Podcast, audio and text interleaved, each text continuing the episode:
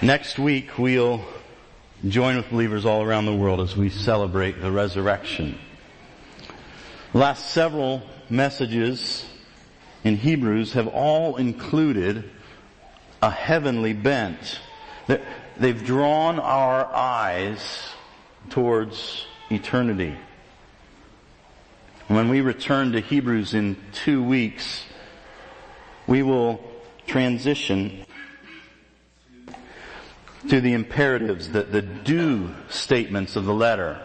The author has spent 12 chapters telling us, showing us, this is who Jesus is. This is what He has done for you. And then in this final chapter, chapter 13 of Hebrews, it will be, here are some of the ways that life should look the things that we should do in light of who He has been revealed to be. So with a, a similar spirit to our extended sightings of Jesus in Hebrews, I, I wanted us to look this morning at the resurrected Christ from the vantage point of his closest disciple, the apostle John. Before we do that, would you pray with me? Father, I am acutely aware right now of my need for your help.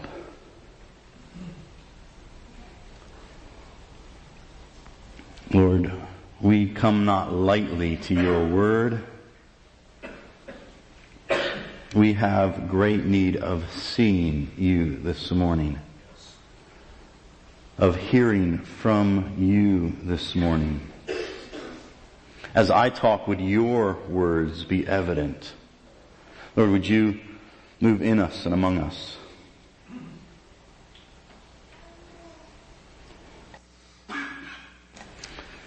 Encourage us and convict us where needed. Draw our gaze to you for comfort for faith, for perseverance. We pray these things. Amen.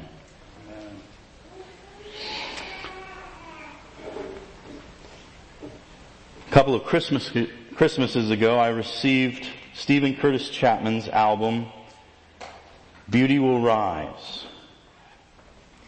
In it he shares his story of grieving with hope after the tragic death of his adopted five-year-old daughter Maria in 2008. The album itself is good, but hearing what birthed each song in the liner notes I found especially edifying. Before one of the songs he writes, C S E E this little three letter word took on enormous meaning to my family and me on May 22nd, 2008. The day after Maria went to heaven, Mary Beth and I went to our house with friends to get some clothes for the next few days. See, we had decided to stay with our friends, the Andersons, until we felt we could return to our house for good. We walked from room to room feeling like we were lost in some terrible dream and tried to imagine ever living in this house again that had suddenly become so terribly quiet and empty. As I walked through the dining room, I noticed a piece of paper on Maria's little art table where she and her sister would spend hours coloring and drawing and cutting and gluing. On that piece of paper was a flower that had been drawn and colored with markers. It was one of Maria's signature flowers that she loved to draw. But this one appeared to be unfinished, as only one of the six petals was colored in with blue marker. The others were just outlined. Then I noticed something was written with marker on the backside of the paper.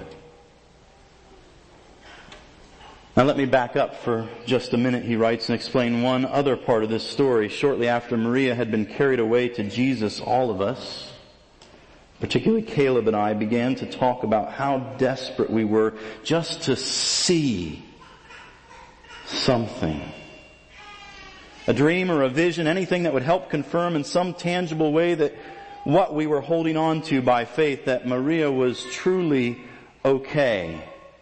And even more than okay, that she really was safe in the arms of Jesus. It was a plea that I heard us all say several times in those first hours. God, please let us see something. So back to the flower artwork on the table.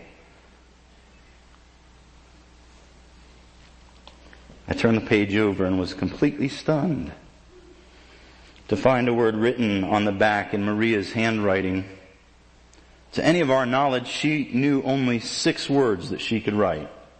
I love you, mom, dad, and her name, Maria. But there on the back of the paper, she had written in all capital letters the word see. Even as one who is usually careful not to attach more meaning to something than it deserves, I was and still am completely convinced that this was a precious gift from the broken heart of our Father in heaven delivered through our daughter's own hand the very morning before she left us for heaven. I could picture the face of our little girl smiling at us and saying, see, see mom and dad, see everybody. It's just like you said, only so much better and I really am okay. And it was our Father's way of saying, see, see with eternal eyes, see that I have your little girl safe and sound with me, and see by faith my promise of the day that's coming very soon when I will make everything new and will wipe every last one of these tears from your eyes. When was the last time you were in a place of wanting to do more than just hear about truth? You wanted to see its reality in some way. Most of us come to that place from time to time. Certainly sufferings and trials have, have a way of keeping us in that place for extended seasons. We can all be in that place here and there. The, loss of a job, the, the loss of a loved one, physical suffering, financial trials, and seeing. Well, seeing can make an impact that hearing alone can sometimes not touch. The Chapmans their family was desperate to see, see that their little girl was okay, see that God had not left the picture. I think God wants His church to see for the same reason. He wants us to see that He has not left the building, that He is with his people. And that's why we're going to turn this morning to Revelation. See, we've noted in Hebrews that, that there was a growing opposition and persecution for the disciples. But the Roman persecution, see that, that persecution was often from the Jews that we read about in Acts, but it only escalated after that time when the Romans began to persecute, particularly with Nero with the burning of Rome, he, he needed a scapegoat and he found that and blamed Christians. They were made to wear skins of wild animals so that they would be torn apart by dogs. They were crucified for their weird allegiance to a crucified Savior. Believers were dipped in pitch and tied to stakes and burned as torches at the emperor's parties. And by the time of the writing of Revelation, John was the last remaining apostle. Few eyewitnesses to Christ's ministry were still alive. The number of the old timers that could still say, I was there when this happened was dwindling year by year. Years have now gone by. The, the early church is now a few decades old. It's about the turn of the first century.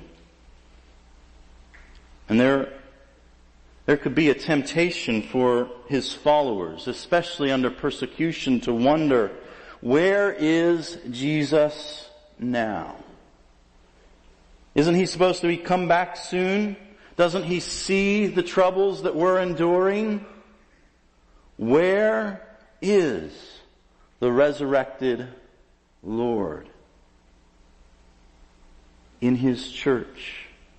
In this world that we're struggling, struggling and suffering in. Persecution only increased with Nero's successors as Christianity was increasingly seen at odds with the emperor worship common at this time. Here are some denarius coins from the second period. This was depicting Domitian's son on the right as an infant portrayed as Jupiter, the god, sitting atop the world, his hands outstretched to seven stars.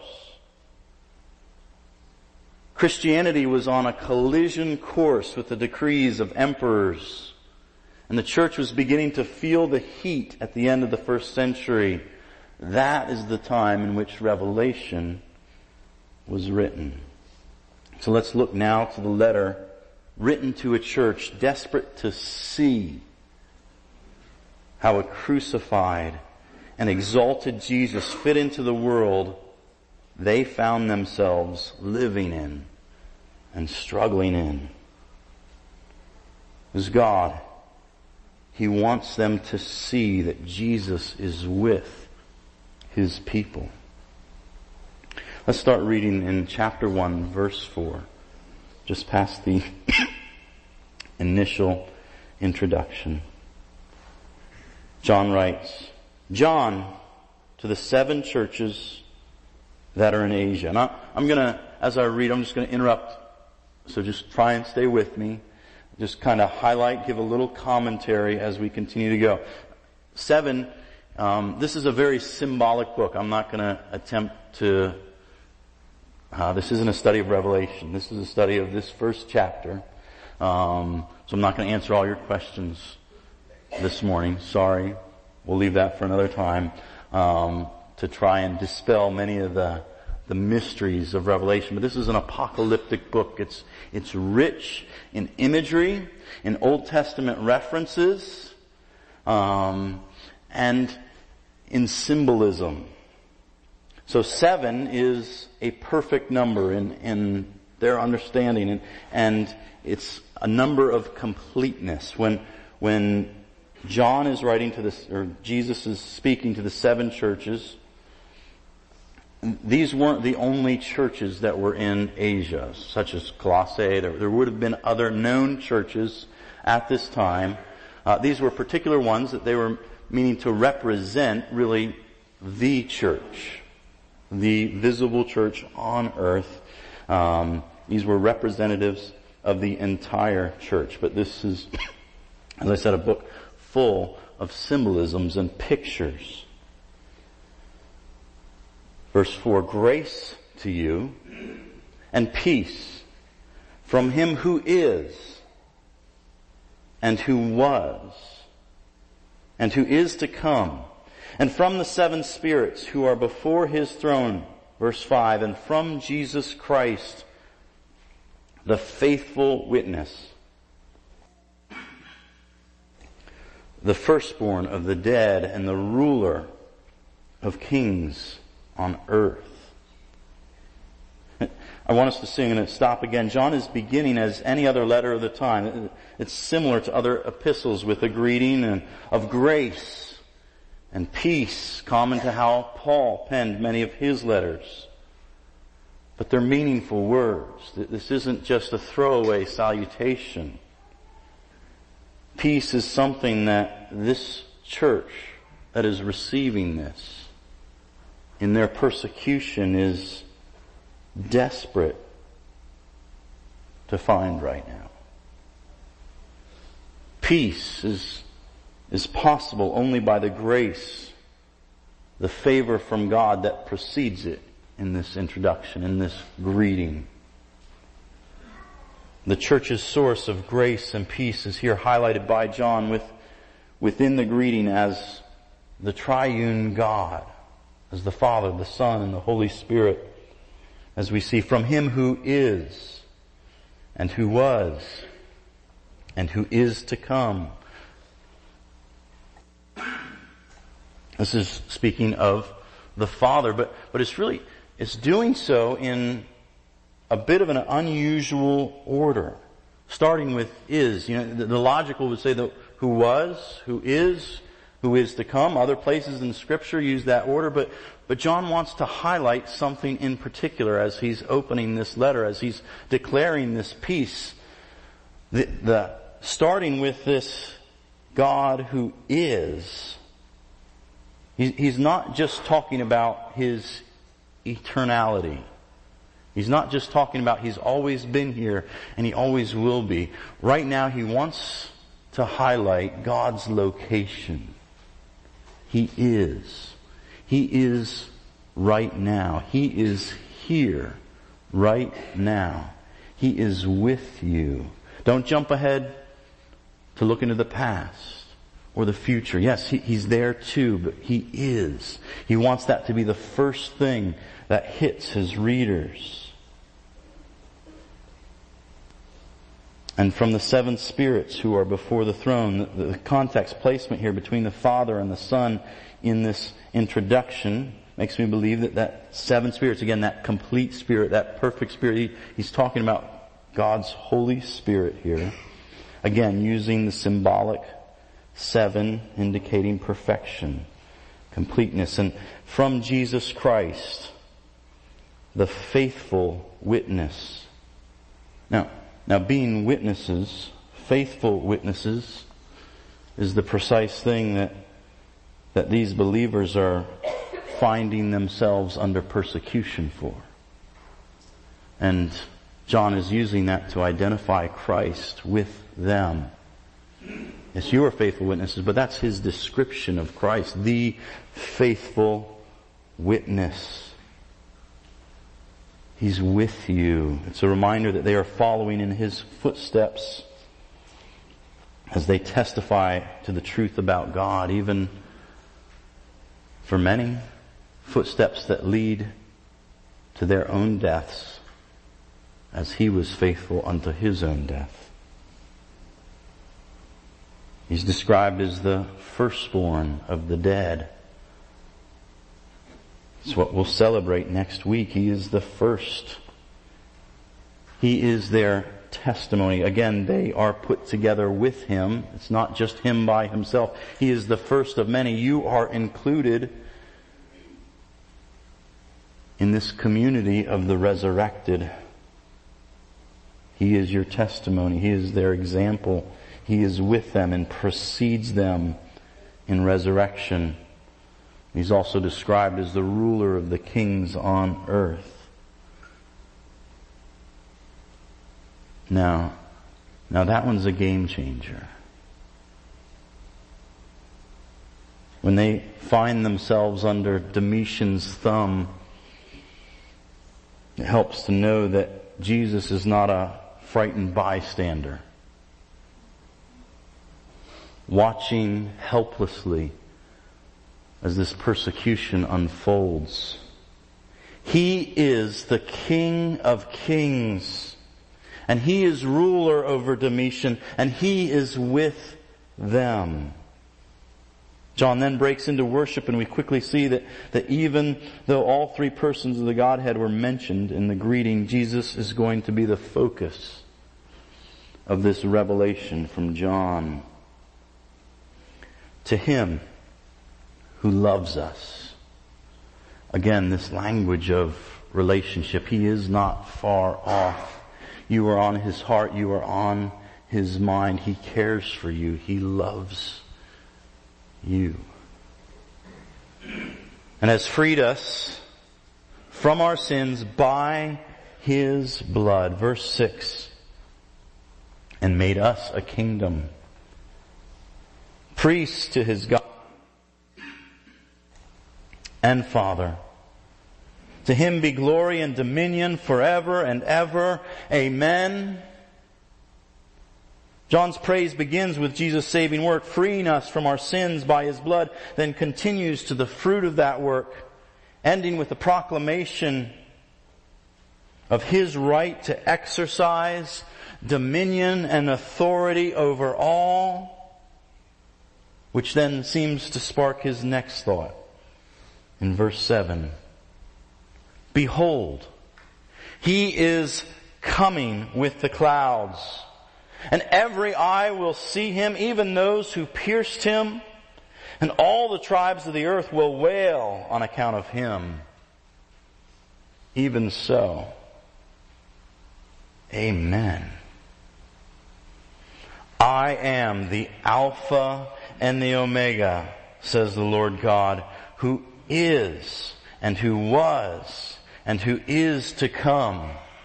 The Almighty.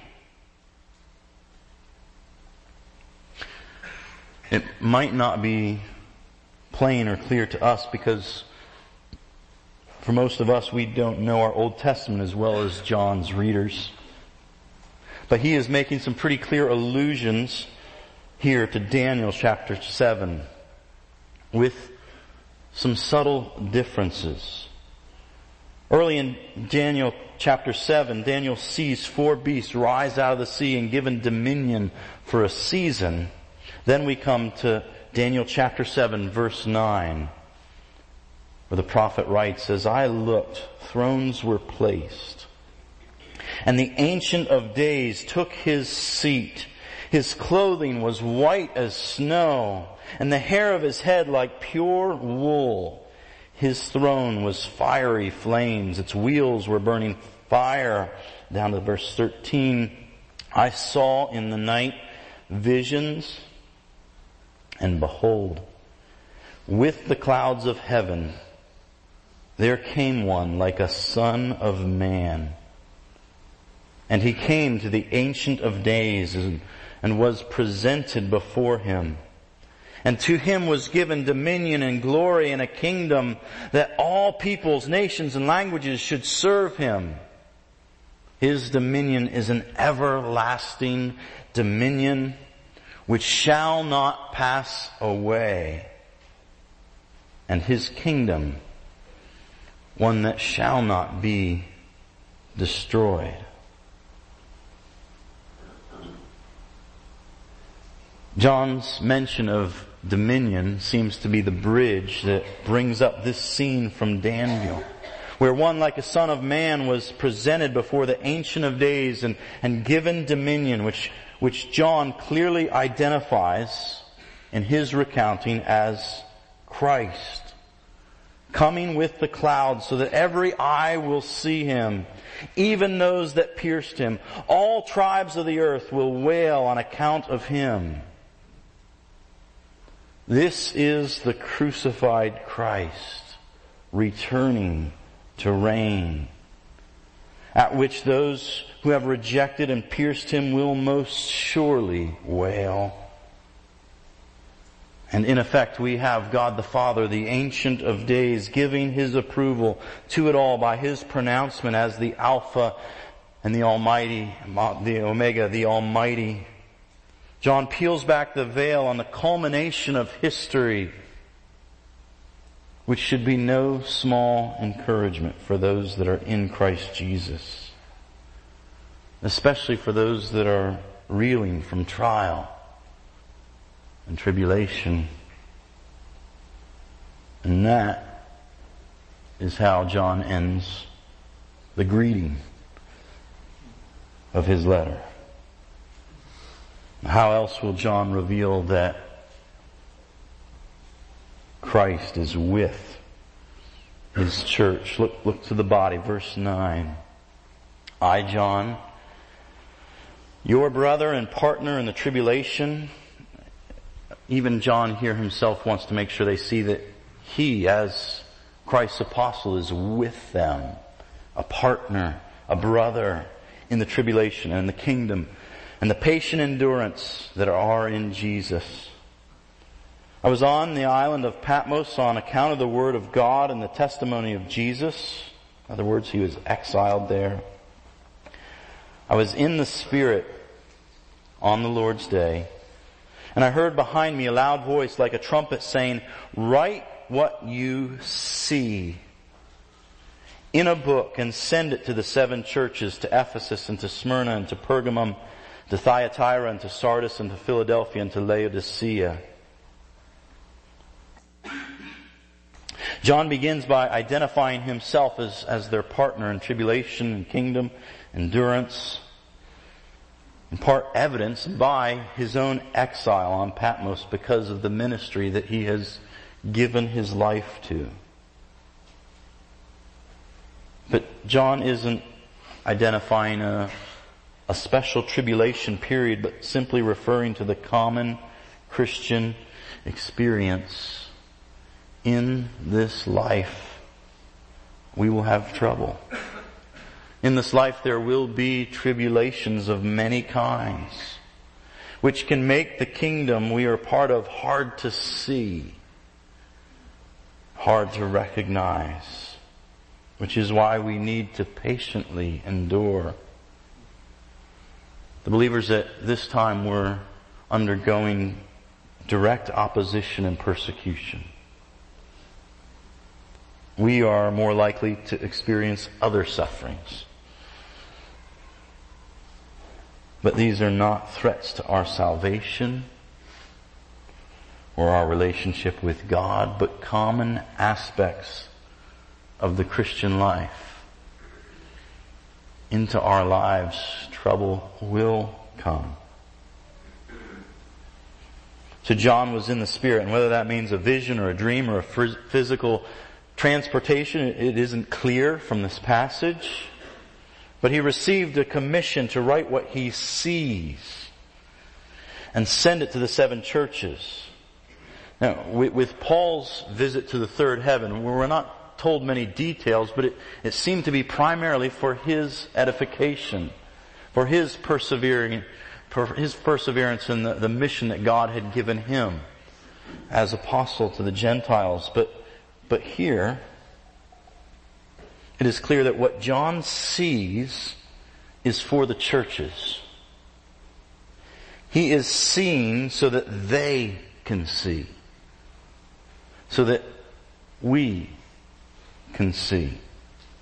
So that we can see Christ more clearly as He is in this time where He can seem so hidden. So what does John see? Verse 12. Then I turned to see the voice that was speaking to me. And on turning, I saw seven golden lampstands. And in the midst of the lampstands, one like a son of man, clothed with a long robe and a golden sash around his chest. These are, these are garments of the chief priest. Verse 14, the hairs of his head were white like white wool, like snow. His eyes were like a flame of fire. His feet were like burnished bronze refined in a furnace and his voice was like the roar of many waters. In his right hand he held seven stars. From his mouth came a sharp two-edged sword and his face was like the sun shining in full strength. Now, I want us to remember that it's an odd picture, but I want us to remember that, that much of this is, is symbolic. John is not necessarily describing what Jesus looks like as much as he is what Jesus is like. He wants us to feel what he felt when he saw what he saw. Verse 17, when I saw him, I fell at his feet as though dead. But he laid his right hand on me saying, fear not. I am the first and the last and the living one. I died. And behold, I am alive forevermore, and I have the keys of death and Hades. Write therefore the things that you have seen, those that are, and those that are to take place after this. As for the mystery of the seven stars that you saw in my right hand and the seven golden lampstands, the seven stars are the angels of the seven churches. The seven lampstands are the seven churches. This passage highlights that Jesus is with his churches, but it also describes him as being with John. So let's start with John's response. Let's just remember for a moment who it is that's drooling on the pavement right here. He was one of the three of the inner circle of Christ in his ministry. When none of the others were allowed to follow, and he just took one or two or three away, John was always in that group. John, along with James and Peter, saw Jesus transfigured before them. He watched with his own eyes as his teacher, who he's been following and calling rabbi, and eating and traveling with, starts chatting with Moses and Elijah on the mount. This is the disciple called the beloved because of the favor and closeness he had with Jesus. This is the one who is reported as reclining on the Savior's breast during the Last Supper.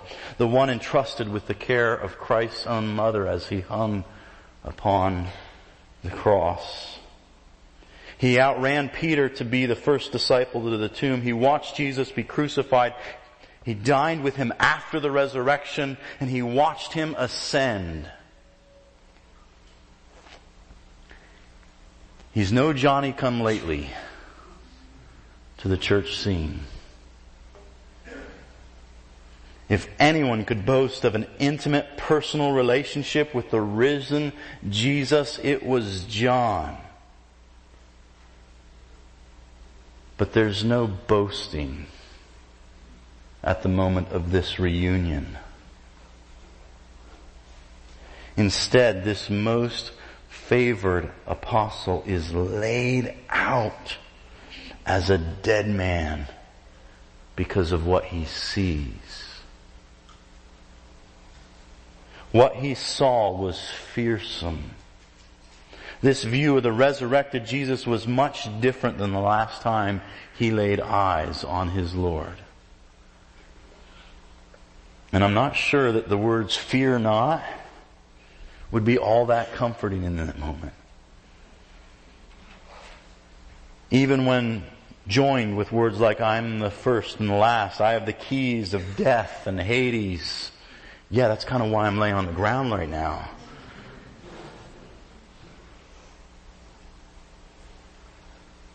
But to the original hearers, many of whom were under literally the threat of death, it's immensely helpful to know that Jesus is the one holding those keys. That he is the living one who died but is now alive forevermore. Oh, what we celebrate this coming week, it has consequences. It means something. It's not just a Bible story. He is alive. And He is reigning. He is the first and the last. He holds the keys to death and hell.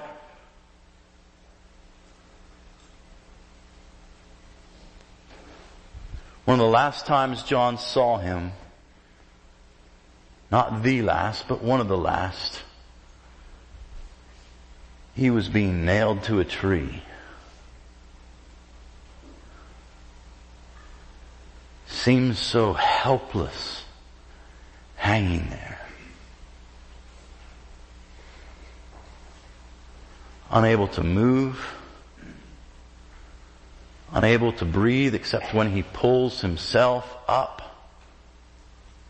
on those nails.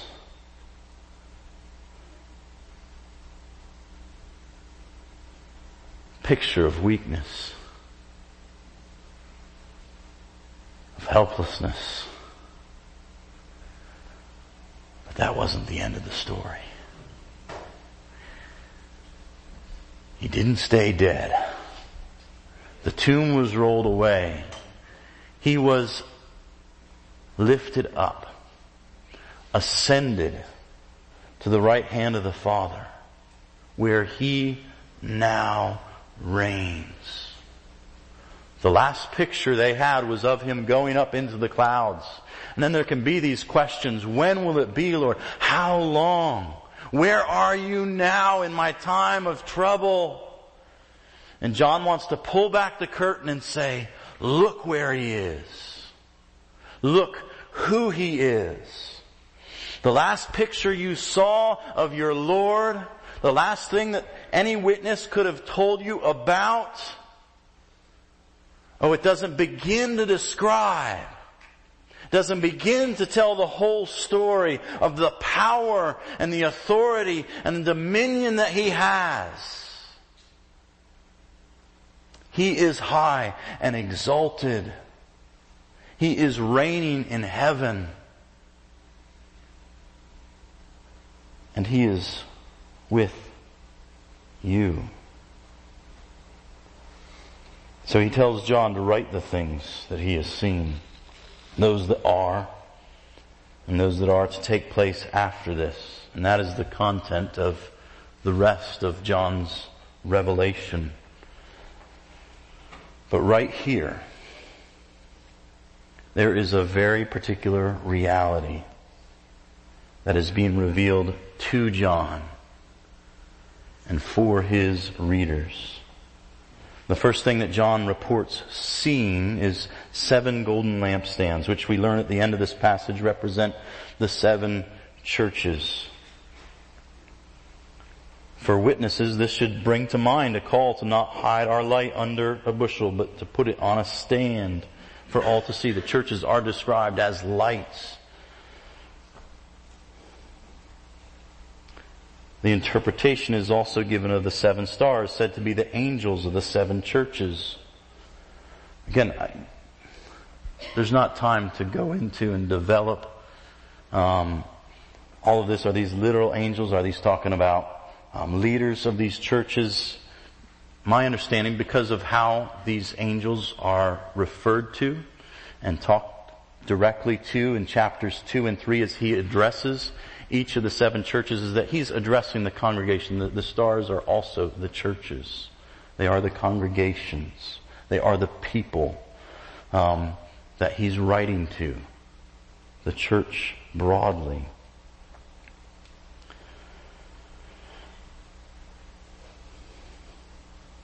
holding the seven stars. In the midst of those lampstands stands one like a son of man. Again, calling up images from Daniel. But again, John doesn't just repeat what Daniel saw, but adds key distinctions, key elements of his own, where he changes what Daniel saw. So read with me in Daniel chapter 10. Verses 5 and 6, I lifted up my eyes and looked, and behold, a man clothed in linen, with a belt of fine gold from Uphaz around his waist. His body was like beryl, his face like the appearance of lightning, his eyes like flaming torches his arms and legs like the gleam of burnished bronze, and the sound of his words like the sound of a multitude. Verses 13 and 14. Then he said to me, the prince of the kingdom of Persia withstood me for 21 days, but Michael, one of the chief princes, came to help me. For I was there with the kings of Persia and came to make you understand what is to happen to your people in the latter days. For the vision is for days yet to come. Verse 20 and 21. Then he said, But now I will return to fight against the prince of Persia. There is none who contends by my side against these except Michael, your prince. He, he's bringing up this picture of this son of man. Uh, let me say from the outset, um, there's things here I, I, simply don't know exactly what to do with. Okay, um, full disclosure. I'm not gonna. I can't explain all of this description. But what is clear, undeniable, plain in the physical description that John uses and his title of the one like a son of man, he is intentionally trying to bring to mind the same image that Daniel was. The flaming eyes, the feet like glowing bronze, the beaming face, the voice, almost all taken directly from Daniel chapter 10 and his description of the Son of Man. But John also mixes in a little bit of Daniel 7 in his description. Except it isn't the Son of Man who has the white hair and the white garment, but who? It's the Ancient of Days. So John gives this picture of the Son of Man combined with the Ancient of Days, that the true God man, Jesus Christ, standing among the churches, among the lampstands, he reveals are the churches, with a sword coming out of his mouth. And again, I don't think Jesus' eyes have transformed into eyes that are really fire, or he has a sword for a tongue.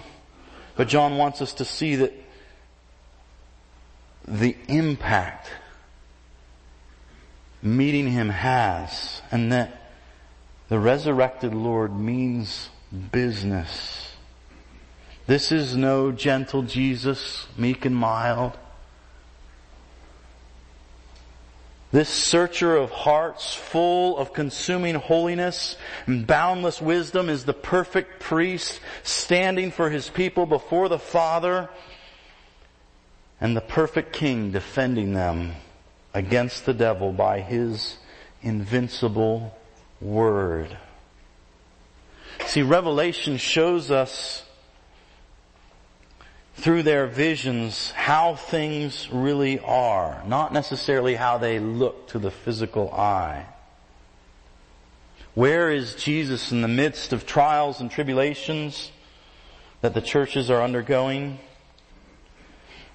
For all the questions that Daniel 10 raises, it makes one thing absolutely clear about the Son of Man, and that is that he is fighting on Israel's behalf. John reveals him to be holding the churches in his mighty hand. He is also standing in their midst and he is fighting on their behalf. He is the first and the last, the risen one, the one who holds the keys to death and Hades, and he has not forgotten his people. He is in their midst. He is fighting their battles. And He will not let them go. Stars in His hands, they, they emphasize, they reveal His transcendence. How He is beyond the limitations that could be placed upon Him. It also reveals His possessive protectiveness. His churches, His people, they're in His hand. The lampstands highlight His immanence, His nearness as He's walking among them. As He's in their midst. It's revealing His presence with them, even in their trial. The glorious Son of Man lives among his congregations, even in their suffering. He holds the lives of his saints in his hands. And he comes to John because he wants his people to see him as He is. See that He is with them. He wants us to see that He is with us.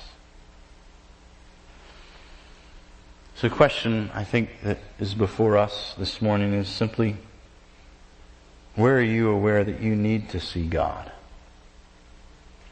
as with you today?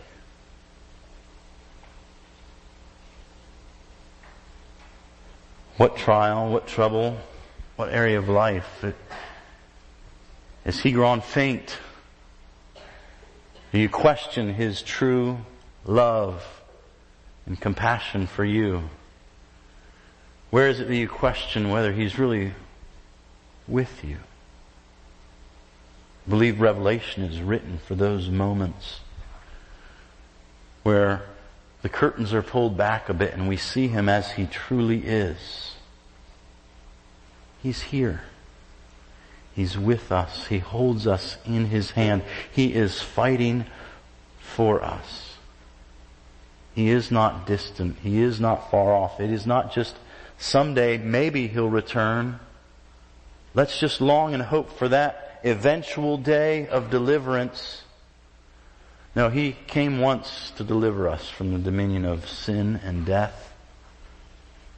And He is coming to complete that work. He's coming again. But He hasn't left us. He hasn't left us alone.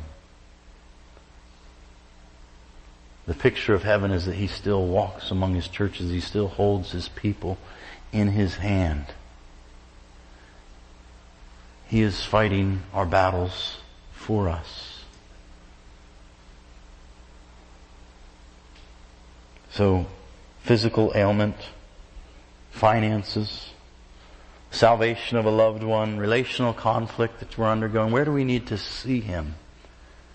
as with us. Let us look to these words. Let us look to this picture and realize He is with us.